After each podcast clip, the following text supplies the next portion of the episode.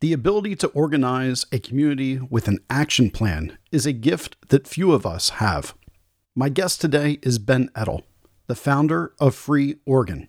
This gentleman has many court cases where he is exposing election integrity issues, First Amendment rights, Second Amendment rights, violations of civil rights across the board of the people of Oregon. The story that will be shared over a multi part episode will be one that will open your eyes to evidence that is not being played out in the mainstream media. So sit back, grab yourself a cup of coffee or whatever it is that you're into. You're listening to America Emboldened with Greg Boulden here on the America Out Loud Network. America Emboldened. Great, I feel emboldened. You don't know the founding fathers. You don't know what they did. You don't know what they sacrificed. We have lost touch with the principles in the Constitution. Nobody's read the Declaration of Independence. You are voting for socialism, and you got what you voted for. Welcome, bold Americans, to another episode of America Emboldened. I'm your host, Greg Boulden, here on the America Out Loud Network. As always, you can go over to AmericaOutloud.news, where you can check out all of my colleagues, all their great articles that they're putting up, keeping America first, as well as the 24 7 America Out Loud Talk Radio Network. We can hear great radio shows throughout every single day. It's available on all your favorite app devices in the App Store. Just type in America Out Loud, and you also get the podcast through there as well. And then we're also available on every single podcast format. So, just a great way to be able to hear some awesome content. Now, the shows that you're about to listen to that I'll be putting out on the next several Mondays and Wednesdays. Today is the first one here on Wednesday, November 1st. I sat down on Monday, October 30th, and I spoke with Ben Edtl. Ben Edtl is an organizer that helped bring together 20,000 Oregonians during a crisis time where people were getting shut out of their businesses, mandates were going into place, people were losing their jobs, losing their homes, and he took action. And so you're going to hear sound bites. I'm going to break these uh, this interview up into a little bit more manageable pieces. So let's go straight into the first segment that I had with Ben Edtl. Enjoy. Ben, welcome to the show. Greg, thank you so much for having me on. It's an honor to be with you tonight. Oh, the the the pleasure is all mine. The honor is all mine because as I said, I meant every single word. What you did for the average American in Oregon needs to be heard and needs to be seen uh, nationally because you have shown a way to motivate individuals to take action. And isn't that what we need right now in this world? Like we we have a bunch of people that go, I feel helpless at the war in the Middle East. I feel helpless about what's going on in our own government with Republicans that can't get their act together, Democrats that can't get their act together. When really what we need is people like yourself, myself, to organize and find out what locally needs to be done to make the changes that are important to the people in the everyday lives, right? What happens in Washington, D.C., sure, it's important. But what happens in your backyard, in your local school boards, in your local government, that's really where things start to affect your quality of life. And you're really on point on this message. You're really doing a great work. And so it's all my pleasure to have you here tonight. So uh, welcome, welcome, welcome. Well, thank you so much. And and you know, I gotta I gotta tell you, I, I was guilty all the way through into 2020 for not participating in our political process. And I realized it when Kate Brown came out and said two weeks to flatten the curve, just two weeks. We're going to shut down businesses. Now, this is something that's unprecedented in my lifetime and in my parents' lifetime and even in my grandparents' lifetime. This has never occurred where the state came in and said, "You, we're going to control and and devalue and take away your businesses," which is what they did. It was a Fifth Amendment violation. They took control of our lease agreements with our landlords. Uh, they they essentially decided what business was essential and what business was not essential. But let me tell you something: if you're a business owner, your business is essential to you and your family. And at the time that this occurred back in 2020, eight people in the entire state of Oregon passed away with COVID 19, and they were all over the age of 87. And so at that point, I had no factual information that I could say that me or my family or anyone that I knew or the majority of the customers we served would be at risk. Um, and so I found it to be extraordinarily alarming. And uh, after the 15th day, uh, after the first day, after two weeks, I decided nope. She said two weeks. I'm sticking with two weeks. And that's when I began to defy uh, the lockdown orders. And we had three cafes in the heart of the city of Portland. And we had a 4,700 square foot coffee roastery distributing coffee from uh, Oregon, Washington into Nevada and Las Vegas. Um, and just two years prior to that, this was a bankrupt business. And so um, we weren't in a position to ride it out. Um, and so I had to stay open, and that's what I did. You know, I had Ian Smith on my show probably almost a year ago. It was like December of uh, 2022. Are you familiar with Atilis Gym in New Jersey?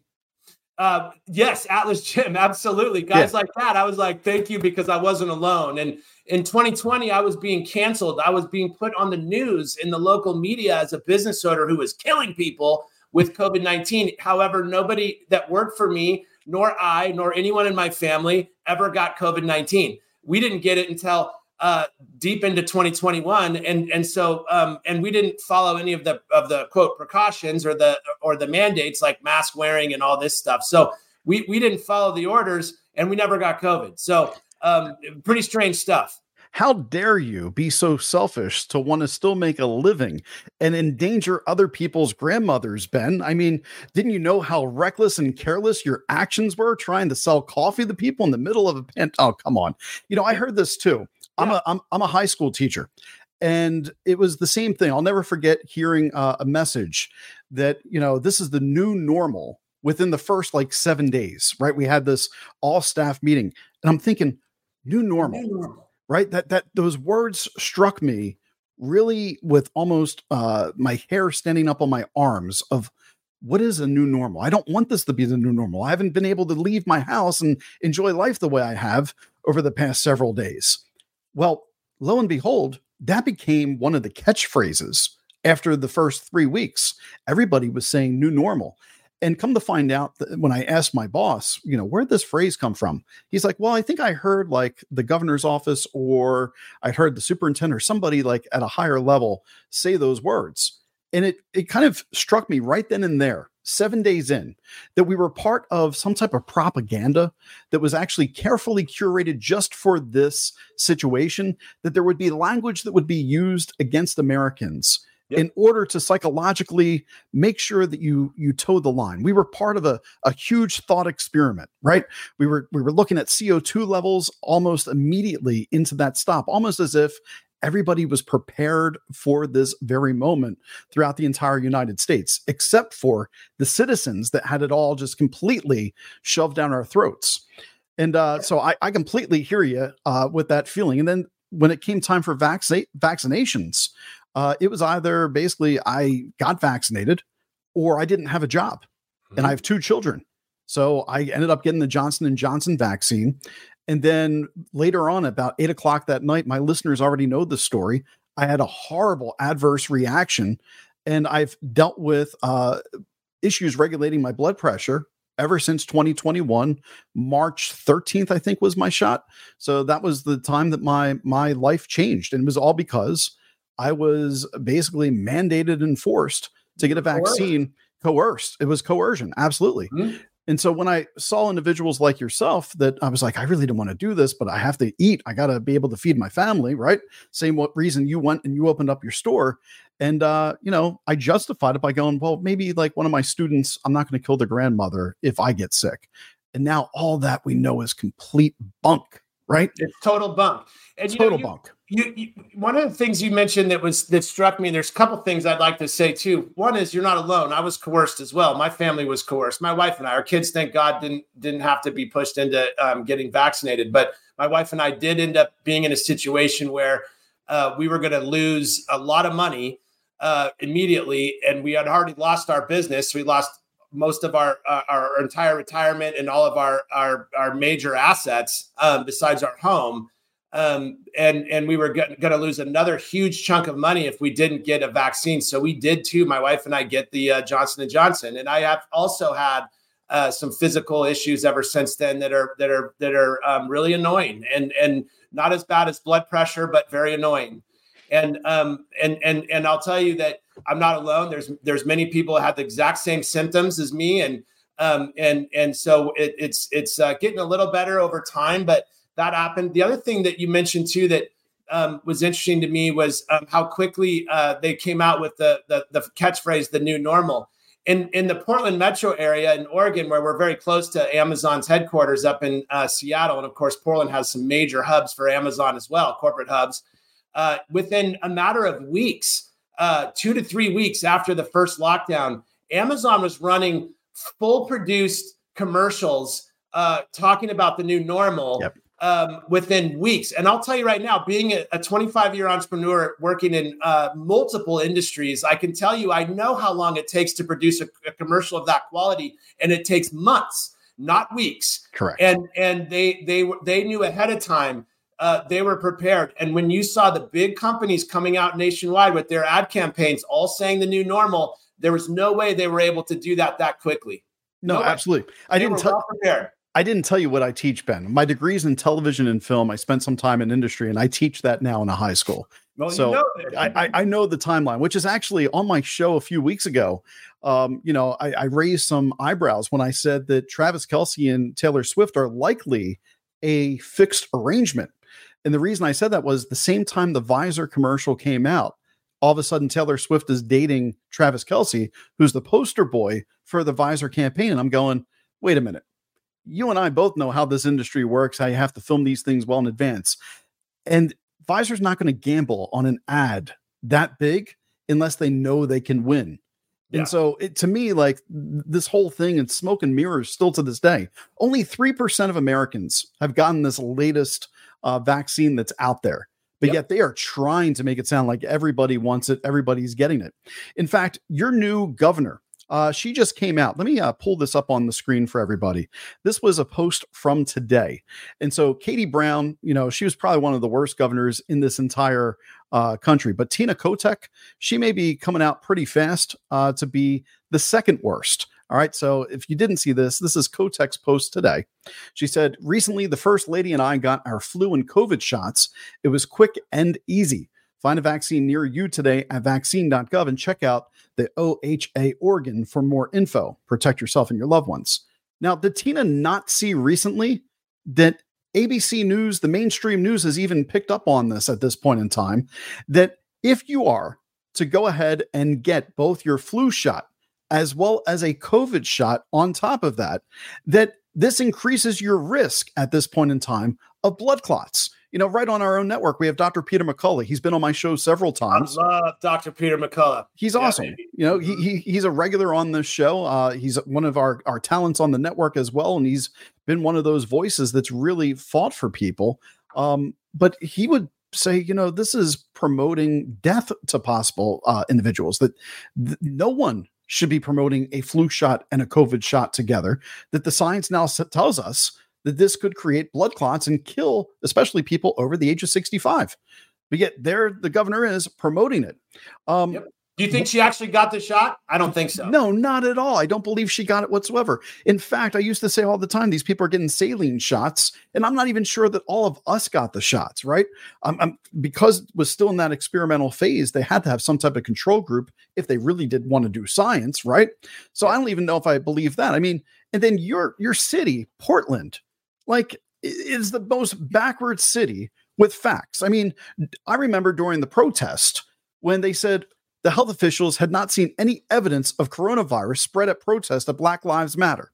Yeah, right? you were totally safe if you were protesting or or, or breaking yeah, the, windows downtown. The virus supports Black Lives Matter, right? The the virus yeah. is very BLM friendly and it wants you to have your voice heard out there. So don't worry about catching it. Pull those masks down. Or, you know, the other part of that policy in Portland and in some of the counties that was released. Let me show this window to everybody. This is really going to be crazy. And eh, I'm sorry I can't zoom in anymore, but hopefully the viewers can still read this to you. It says people of color who have heightened concerns about racial profiling and harassment due to wearing face coverings in public are exempt to the directive of a mandate to wear a mask. So again, you know, do we really care no, about people of color? True. It's it's very true. If you were black, you didn't have to wear a mask. I, am telling you that this is this is the insanity that we were faced with, and it came so hard and so fast that we didn't we didn't we didn't really know what we were dealing with. Um, and and that's that's why I started Free Oregon. Look, we we I would go to work I would go to work to a cafe. We, we lost one at a time. We had to walk away one at a time. One of our, our main cafes was downtown. And when the riots started and the police were defunded, downtown became like it, it was dangerous. It was very, very dangerous. And so there was no more customers, nothing, nothing was happening. People were locked up in their homes literally because they were afraid to go outside. And um, and so we walked from downtown. Then we walked from our northeast location, which is in the heart of the black neighborhood in the King District in Portland. And uh, we ended up w- walking from that, and then we ended up walking finally from our 33rd Division place uh, in late uh, late December December of 2020. And in January of 2021, I started Free Oregon all by myself. Um, I would show up to my my cafes with fascist in 12 uh, 12 foot font spray painted across, windows smashed you know, I was the fascist. It, it, was it was so upside down, and it really still is to this day. And there's a Rasmussen poll that came out, and I'll tell you, um, we can talk about elections, we can talk about the the COVID nonsense that occurred, uh, but but I'll tell you this: um, there was a Rasmussen poll that came out last week that said that more than 50 percent of the nation's Democrats now believe that there was election fraud uh, in the in the 2020 uh, general election. And Portland is a great example of this. You can't, it is, you would be hard pressed in this town to find a registered Democrat who's okay with any of this. They, they, they don't exist. Um, and and so people are beginning, even the Democrats now are like, how did these people win these elections? Like, how are they? How are they still in power? What are we doing here? And there's some movement and some changes, but they're still going to bring in, you know, ranked choice voting and and um, it's it's very odd to me. But I, I, I truly believe that that um, we have a huge portion of Americans that don't want to let go of the paradigm that the government protects us, that the government means safety. And the truth of the matter is, and I think people are waking up to this, especially in how violent and dangerous Portland has become, and how dirty and how sad and how it's a zombie apocalypse. I mean, my wife and I went down to dinner in downtown Portland on, you know, uh, 9th and Morrison uh, which is a hot, hap, happening place directly across the street from a brand new Ritz Carlton that they just are about to open tomorrow. Um, and the and I could find a at six thirty we got reservations uh, twenty minutes ahead of time because there's reservations every fifteen minutes available at every downtown Portland restaurant. And we get there and there's three or four parking spots right out front of another hotel, a nice hotel that you never find a parking place. Um, and as we sat by the window, we watched a parade of junkies and drug dealers walk up and down the street and didn't see one normal person. We were there for an hour and a half and we didn't see one just regular person who's not hooked on drugs or selling drugs. This is the city of Portland. It has been completely destroyed. Um, and uh, and and the, the people there are holding on. I think a lot of people are holding on to the fact that you know they're going to fix this. That that Republicans and conservatives are racist um, and that's we we rather have this disaster than than people in charge who are racist. But um, they're starting to wake up. I just did a podcast on a Democrat podcast yesterday that's in Portland called um, uh, Northwest Fresh, and um, you know we saw eye to eye on everything. And and I think I think people are beginning to wake up. But back in January of 2021, I was alone and I didn't care. I, I said I by myself will go after Kate Brown until she's gone. I will go after every everybody until they're gone. And what's really crazy about Free Oregon and the story of how we grew up is that we did these Monday night town halls. And the first town hall, there was four of us. I managed to get three other people to join me on a live Zoom on Monday. And it was a it wasn't even live, it was just a town hall on Zoom. We were, you know, here's right. the thing. And the next Monday, we we got up to like 17 or 18 or something like that. And then um, and then after a while that we got up to 40 and 50 and and then and then all of a sudden the vaccine mandates came.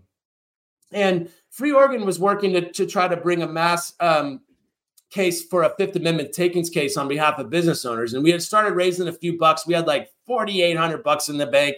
And we were trying to get enough money to, to, to file a lawsuit on Fifth Amendment grounds in federal court. And um, then the vaccine mandates came on teachers, uh, medical workers, and um, doctors and first responders, and they had they had three months. They had until October, uh, um, I think it was October twentieth or seventeenth or something like that, that they had to get vaccinated or they would lose their jobs. And um, at that point, we made the decision that um, that we were going to uh, stop our Fifth Amendment takings case because this vaccine, and let me tell you, I'm a guy who goes to the doctor every 90 days for a prescription. And every 90 days when I'm in there during flu season, they go, You want your flu shot? I go, Yeah, why not? You know, because I don't know. You know, I'm just like, Sure, here.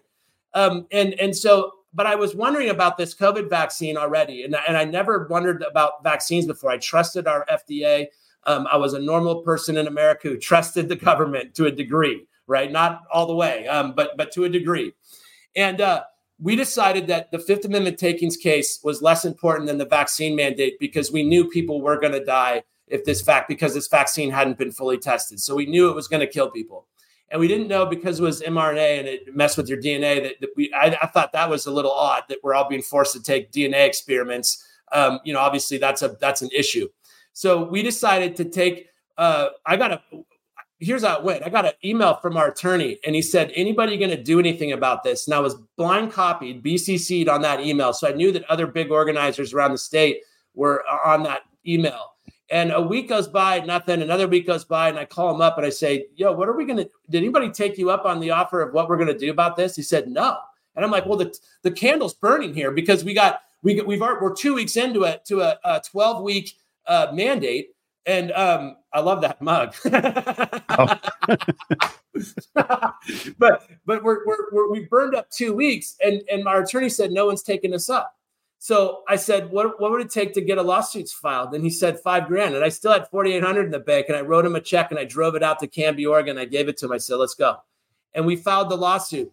And that was a state lawsuit. And then we hmm. ended up getting money started pouring in. We raised hundreds of thousands of dollars over the next few weeks like an insane amount of money came in. And then we brought a lawsuit uh, in federal court. And all the attorneys I know of 25 years of, of entrepreneurship, they all told me that that um, that uh, this was an unwinnable case. But this one attorney that we knew who was a Free Oregon member, and he was a, a, a, patent attorney, but he knew the federal system, but he'd never been a civil rights, he's never had a civil rights case. And he decided he thought the best strategy was to bring a case against the state of Oregon and the Oregon Health Authority under Nuremberg Code violation. Mm. Okay. Mm-hmm. And and, and coercion, I, yep. I, I, ran the the Nuremberg uh, idea by my best attorneys that I've known in 25 years of, of being an entrepreneur, and they all laughed. They said that's crazy, that's insanity. Well, let me tell you something. We decided to bank on Stephen Joncus, who's our civil rights attorney for Free Oregon, uh, on that Nuremberg case. And guess what? We're the only case remaining in federal court right now in this country. And it and it will very and if we win, if we go to the Supreme Court or the Ninth Circuit Court uh, rules against us, and we go to the uh, Supreme Court, um, it'll change everything. And this will never be able to uh, allowed to happen again in this country. And it will prove that the state of Oregon, the state of California, the state of Washington, state of Delaware, the federal government itself, that they violated Nuremberg Code, which is juice uh, juice pr- uh, prudence which are jus cogens, which means never to be diluted, never to be um, uh, limited in any way, more powerful than even our own United States Constitution. And that's how the Ninth Circuit Court characterized uh, the, the Nuremberg Code. And so we use the Ninth Circuit Court against itself to say, well, you characterized Nuremberg Code as being more important than even our own constitutional rights. And so, how are you going to decline this when Nuremberg Code was violated? This was uh, um, a uh, an experimental medicine, a mass experimental medicine uh, medical procedure. So we're we're we're we're really excited. This is still going, and Ben, and, ben what's, I, I, feel good about what. What's the timeline look look like on that? Because honestly, if if that can go up to the Supreme Court, you are absolutely correct. You will be able to say that you were uh, behind one of the biggest cases over the last several decades, really when it comes to uh, your personal rights. Okay, we're going to take a break right here. Our conversation with Ben Edtl. I hope that you're enjoying it. Lots of great information here regarding this court case. On the flip side of the break, I'm going to ask him about how much longer we may need to wait for this court case to get to the Supreme Court. Where does it exactly stand? This is just the first 20 minutes of a two hour and 20 minute long interview that I did. So I'm going to cut this up. You'll have another 40 minutes probably come Monday, 40 minutes come next Wednesday to kind of wrap everything up. And I'll likely get Ben back on the show in the future too, because he was great. Make sure you go over to AmericaOutloud.store where you can check out all the sponsors of the show and help support them. They keep the lights on, help bring my podcast directly to you. You can also support me by buymeacoffee.com backslash bold America. You're listening to America Emboldened with Greg Boulden here on the America Out Loud Network. Be right back.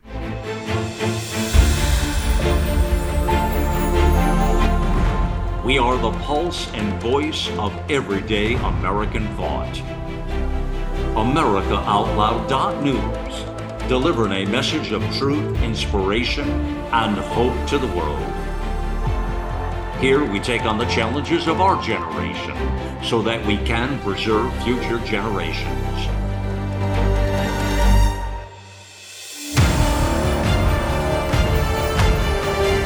Join us in the fight for liberty and justice for all. America Out Loud Talk Radio.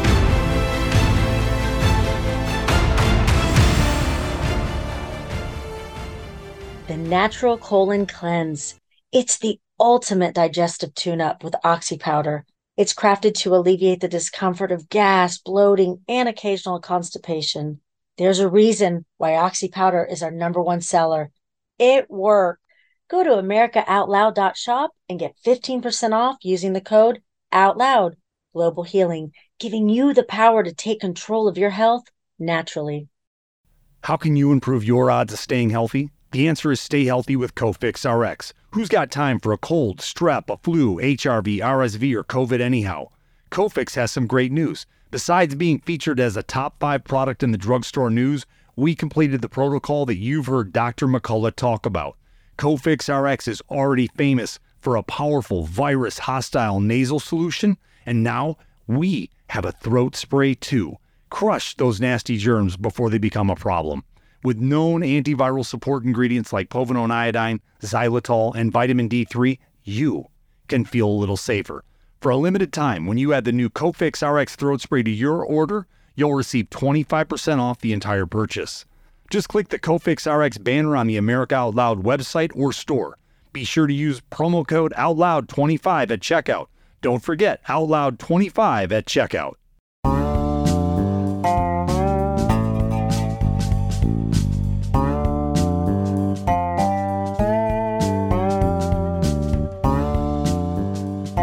Get into some of the reasons why, but what's the timeline look like on that? Because I know the law is extremely slow.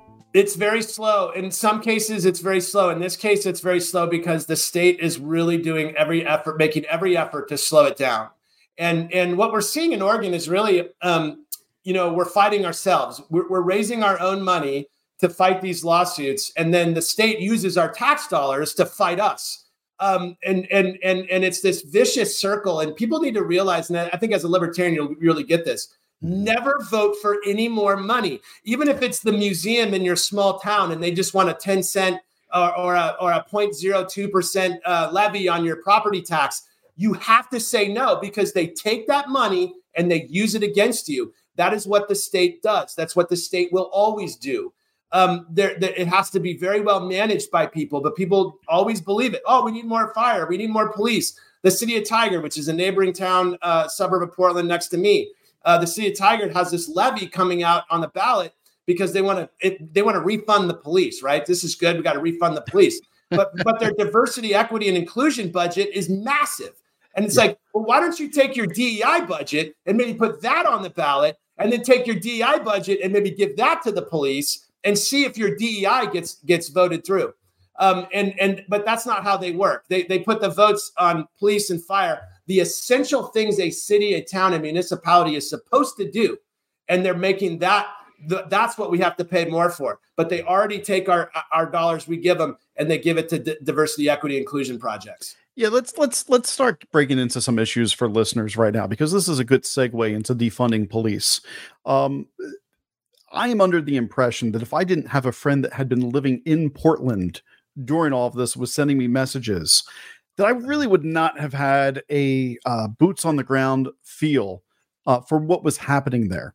From the wildfires, from Black Lives Matter, from the mandates, from the weaponization of friends and family. It's like, screw you, you're not allowed in my home if you're not going to be vaccinated. Uh, you know, you're denying signs, you're not wearing a mask, you're not coming within 100 feet of me, right? People got really I, will just say it. They got ape shit crazy they, over they all did. this back then. And so uh, when I heard all these stories, it led me to uh, kind of start looking at the news. And what I found was it was very one sided, right? It was more on the liberal side than on the conservative side with talking about, you know, the issues of Black Lives Matter. I didn't hear why maybe we'd want the police funded. And so my own family that are police officers, when they heard me kind of reposting different things that were these talking points, like, Greg, you have this so wrong. Like, you don't need to defund the police in Portland and elsewhere. We're already defunding the police with these protests and the way police officers are being, uh, you know, treated. They're leaving the profession. You're eventually going to be in danger of just not having people to police your community because we've already hurt the uh, the entire thing. And I have family that they tell me that they've served for you know 30 years, and they're like, "Look, really, when you get down to it, like th- this claim that all police are racist, that's not true whatsoever. That you know, that's people that are dedicating their lives to being on the streets in order to make their community better for all." and that you know there were so many myths within the black lives matter uh, talking points so what i'd like to do i'd like to kind of go bullet by bullet through uh, some many different issues tonight with you Yeah. you know now, now we're kind of getting into the meat and potatoes and let's start with black lives matter in portland and what people around the rest of the united states might not have been able to see because you talk about defunding you had 100 days basically 100 days of riots. You had a person killed that was a Donald Trump supporter during that time. Uh, the police then killed the individual that uh, had murdered the other uh, person. You had violence. You had buildings burned down. You had the city that was getting destroyed. And this was like a typically uh, known as the Portlandia. You know, everybody sits in a coffee shop, they listen to indie music, and they chill out and they vibe and enjoy nature. And the city went completely crazy. So tell me about that experience so we can talk maybe a little bit more about the defund the police and now the fund the police complete three uh, 180 that they've done. Yeah, I mean, w- what we what we see, uh, big picture. Okay, so what we're seeing with the entire policy um, infrastructure, the policy architecture that's coming out of our state legislation, um, and over the past few years. When I look back now, as I, I, I can date back to about 2015 is where it really started to actually sneak in. Um, Okay. But the defund the police movement was was the first in your face overt assault on our uh, on our um, on our stability as a as a community. Um, they the goal.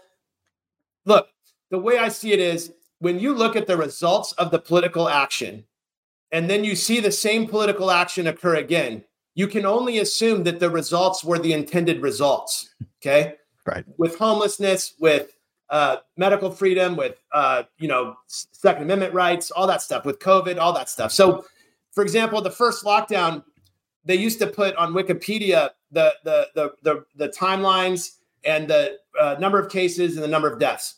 In the first lockdown, the first two weeks, COVID cases quadrupled and deaths doubled.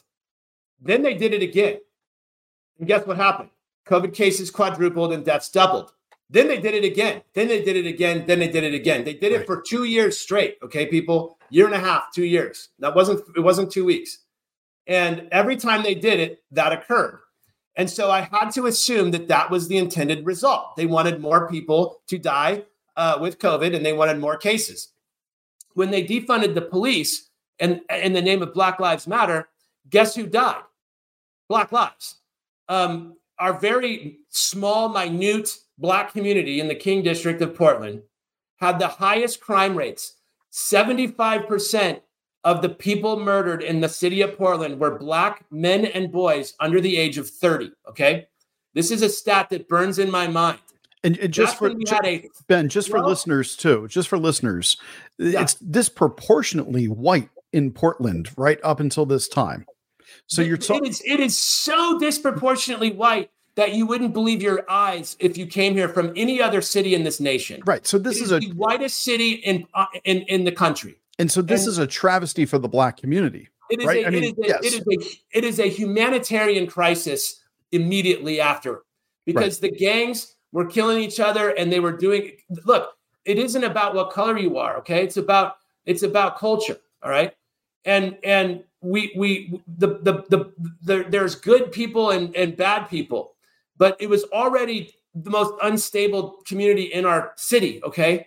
And so when you take the police away, you take the police out of that, commu- uh, that community and it becomes even more unstable. And compound on top of that, that the vast majority of the, of the people who live in the black community are Democrat voters who are anti-gun, okay? They're anti-Second Amendment for the most part.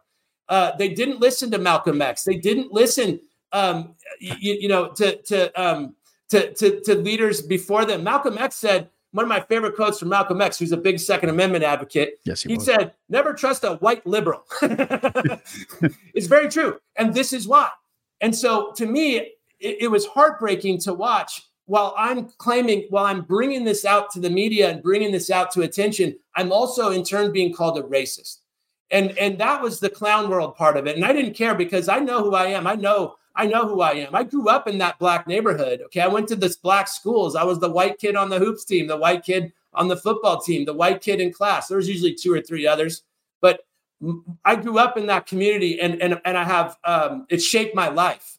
And and I know I know I don't know what it's like to be black obviously, but I know a little bit more than an average white boy uh, to say the least. And I can tell you immediately when the defund the police event occurred, what exactly was going to happen to the black community. They were not going to come out and increase the murder rate in Tualatin, Oregon. Okay, the south, the south, where I live in the south uh, metro suburbs. You know, the nice homes and the the the the, the small you know communities. That this isn't where it was going to go. It was going to go right there, and I knew it. And I, I I'm blown away hmm. that, that that there wasn't enough common sense by people um, to, uh, uh, to to see that themselves. But that's what happened. And that was a destabilization. And the other thing that they did too is they decriminalized hard drugs, which as a libertarian, I know you're going to agree with me to a sense that it shouldn't necessarily be criminalized, right?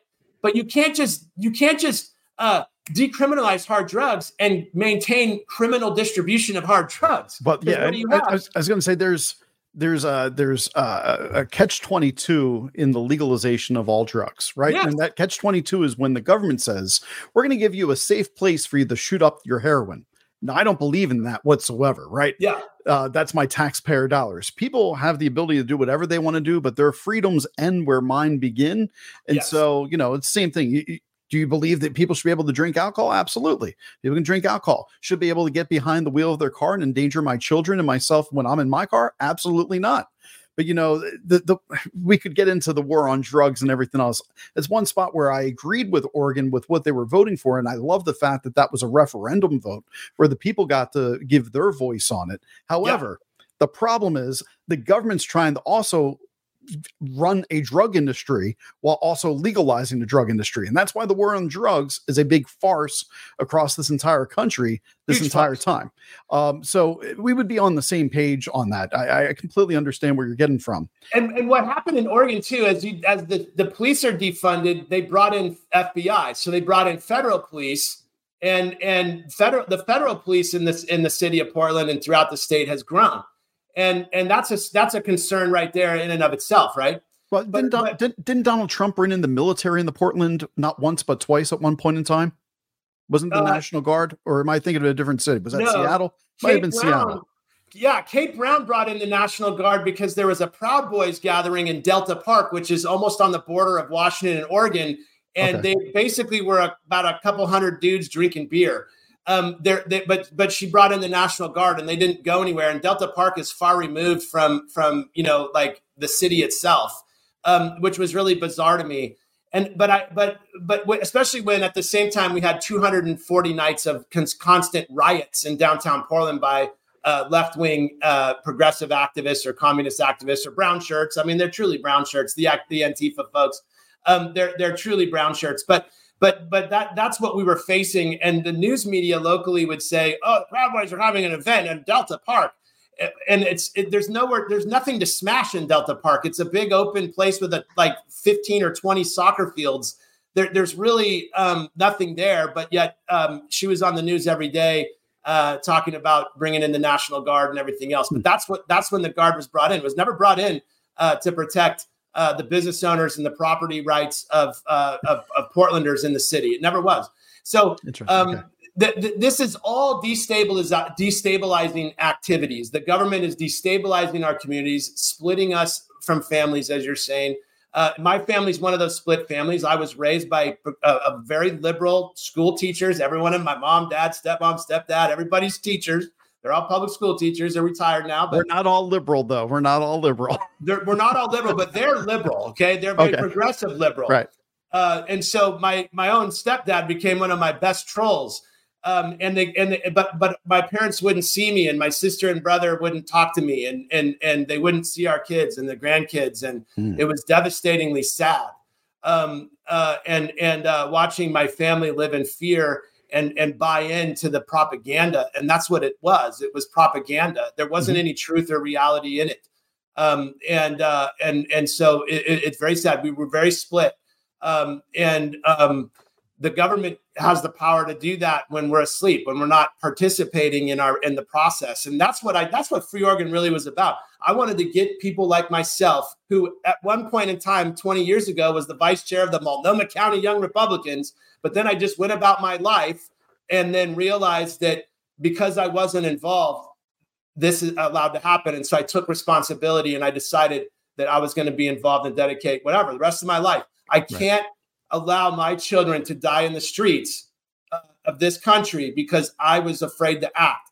Um, I look around the world and I know, and you know, and we all know that there's civil wars, there's death and destruction, there's coups, there's all kinds of, of, of horrific things that governments do to another government when that one government has what the other government wants. And right. we are the biggest perpetrators of that worldwide. I mean, September 11th, we go into Iraq, we get the oil because that's what that's what the, that's what yeah, they wanted, right? Halliburton, and, right? Dick Cheney. Halliburton, exactly. And it was all it was all allowed to happen. It was even even Pearl Harbor was was was like, yeah, let's not mention mm-hmm. the fact that the fleet's coming, right. um, because nobody, no American wanted a second world war. Um, and so we have to understand. Look at the history, and but for 200 years, Americans like myself have sat here in this cozy bubble that the government has created for us to feel safe and to feel like there's opportunity, to feel like we can own something, to feel like you know we can protect ourselves, to feel that we're really untouchable from any of the world's dangers. But it's just a bubble.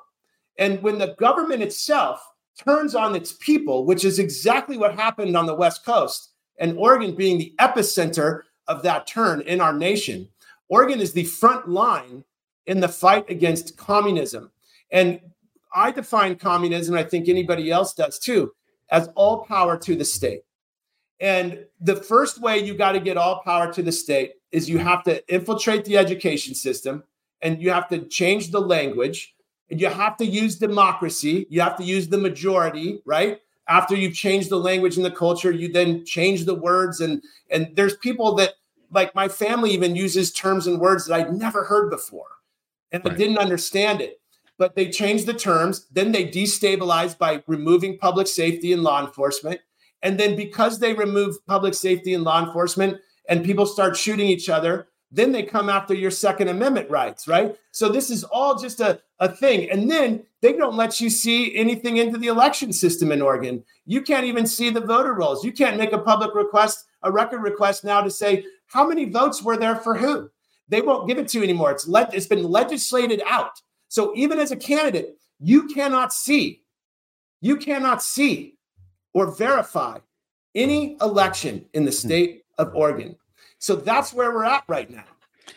So it's bad. It's so I, bad. I always like to keep the Communist Manifesto up in front of me when I, when I get into these conversations because um, we'll get to elections in a second. One of the things that we were just talking about is how do you know that Oregon and different places in the United States are are moving towards communist socialist regimes. And I use the word regime on purpose because we have czars now, and that started with Obama. Um, and it's really this thought process of everybody wants, you know, universal income, right? And when I say everybody, I don't want it, but there's a lot of people that are asking for it, Andrew Yang and, and other politicians. Marx and Engel, they they believe that one of the things that you would need in a communist manifesto would be the abolition of private property in land and inheritance. And I always like to tell my listeners that if you're not paying attention to your property rights, then you don't understand where your rights come from. that you not only have this right to a life, liberty, and the pursuit of happiness, and you know John Locke had some words uh, about that that he would share, maybe a little bit differently than um, it was written. But the point that I'm trying to get at is you lost your property from Oregon and their lockdown methods. People lost their property from Black Lives Matter and burning of a city. And the failure to protect those by the police, uh, by the governor, in order to help the police be able to do it to defend, means that, yes, you're correct. One of the tenets of the Communist Manifesto was coming true in Oregon, as well as many other cities throughout this country, not just in Oregon. Um, and people failed to realize that that was actually a slip in the communism that that was one of those uh, spots where that begins. Or we can also talk about how communication and transport, the control of that, is one of the Communist Manifesto's main talking points. And what did they do during that time? If you weren't communicating with the proper language, they removed you from Twitter. They removed you from social media. You couldn't post on Instagram. You couldn't post on Facebook. You would get banned. You'd get shadow banned. It's still going on to this day. And we've seen now these court cases where, under the Twitter files and many others, that Facebook was actually working with the feds in order to remove information. Uh, and YouTube, the states. And the states. And YouTube was complicit in that as well. Sorry, YouTube, please don't demonetize me and take me off this platform. Uh, so we we see that this was happening all this time, but you couldn't speak truth. You couldn't speak common sense in 2020, 2021. I mean, I had people that were calling me conspiracy theorist left and right. And now those same people are coming to me saying, Greg, how did you know this? I'm going, I just tried to look at the information critically with a freedom and liberty minded perspective of what makes sense to me within all of this. And then when you tell people that they can't travel, your ability to travel is a right that you have inherently at birth, right? If you take that away, then you're telling somebody that they're not free, that you are a slave in some way, shape, or form to your government. And what did they do? They said, well, 14 days, the stop and stay. And why does that work? Because deep down inside, you morally want to do what's right. But here's what I want to present to you, Ben, about what's going on in the cities, what's going on with gangs, what's going on with shootings throughout this country. I believe that because people all said, you know what, we'll do this 14 days, we'll be the moral individual. I believe that after they realized that it wasn't 14 days, that it was two months, three months, six months, a year, two years, the people said, why am I doing the right thing? Why don't I get to do what I want to do? And as a mm-hmm. result, moral relativism kind of started showing its head. And we saw it in the cities when people couldn't go where they wanted to go. We saw it throughout America, and people started to snap. And I don't believe we have the kind society of 2019 here in 2023. I think we broke people mentally with the lockdowns. And I think the government knew damn well what was going to happen. And the other thing that we also know, Ben, is there was no data whatsoever that any lockdowns had ever stopped the spread of a virus that what was going on in China and Wuhan when they locked those people down in Shanghai that we tried to mimic here with Donald Trump, Trump and then Joe Biden. There was nothing that Anthony Fauci had in his back pocket that said that that would work. So you're correct. When they started quadrupling numbers of infections, or when we finally kind of reopened and that Christmas when everybody was home, you know, voluntarily and infections started going up, the, the data was already there. We already knew that masks weren't working. We already knew that people were going to get sick the more they stayed in close quarters. That the best thing we could have done is gotten outside and got air. I mean, your your state was so backwards. I was told and in closing the parks, gyms, yeah. muscle mass determines whether you get sick or not sick. It's it's the craziest thing in the world. Like they took the rims off the basketball hoops in my town and in Portland, so you too. couldn't even go outside and shoot hoops and this is through summertime and through like we already have data. The data, the state of Oregon accidentally reported the data. When we locked down, sickness got worse. And and and and, and they that was the facts that we had. And they pulled the data after I made a, a reel on Instagram, which is the, the first reel I ever made in my life. It wasn't even a reel, it was a video. And it was seven minutes long and it got 40,000 views and I had 300 followers. So mm. it was it was this crazy thing that occurred because I read off of the Oregon State's websites, the health websites, the timing and the dates, and the timing and the dates of the deaths, and the and the and the and the um, uh, and the spreading of the disease, the number of cases and the deaths, along with the dates of the lockdown, and I read them side by side and and that that that got so much attention that the state of Oregon pulled it off of their website and they quit reporting. Of course they did. They pulled it off because the states were working directly with the big tech companies. We're going to cut the show here for today. When we come back on Monday with Ben Edtl, you're going to hear him talk about election integrity like you've never heard before.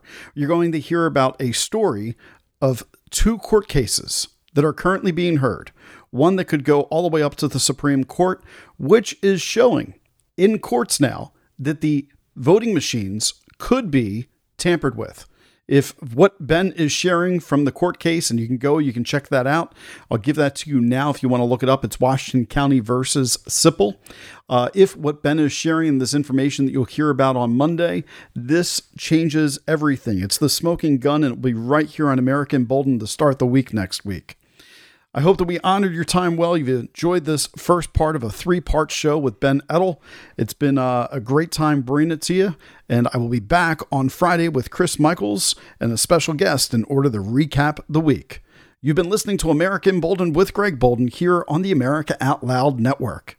Be bold, America.